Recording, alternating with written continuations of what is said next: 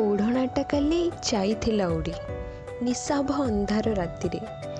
ଆପେ ଆପେ ଆସି ଭିଡ଼ିଗଲା କେତେବେଳେ? କୋଉ ଲେଉଟାଇ ଦେଖେ ପାହାନ୍ତିରେ। ଉଠିଲି ଅଳସୀ କେଶକୁ ଆଉଳି ନଈଗଲା ଆଖି ଲାଜରେ। ସତ କୁହ ଆସିଥିଲୁ କି କାଲି ସପନରେ? କୋଇଲି ବସିଛି ଚଉକଠାରେ ମୋତେ ଦେଖି ଖାଲି ହସୁଛି। ଗଙ୍ଗଶିଉଳି ଝଡ଼ିବ ବୋଲି ଡାଳକୁ ଜାବୁଡ଼ି ଧରିଛି। ଯାଉ ଯାଉ ଅଟକିଲି ଆଇନା ଆଗରେ। ନଜର ପଡ଼ିଲା ମୋ ଆଖି ପାଖୁଡ଼ାରେ। ଲାଜ ସରବରେ ମୁରୁକି ହସୁଛି।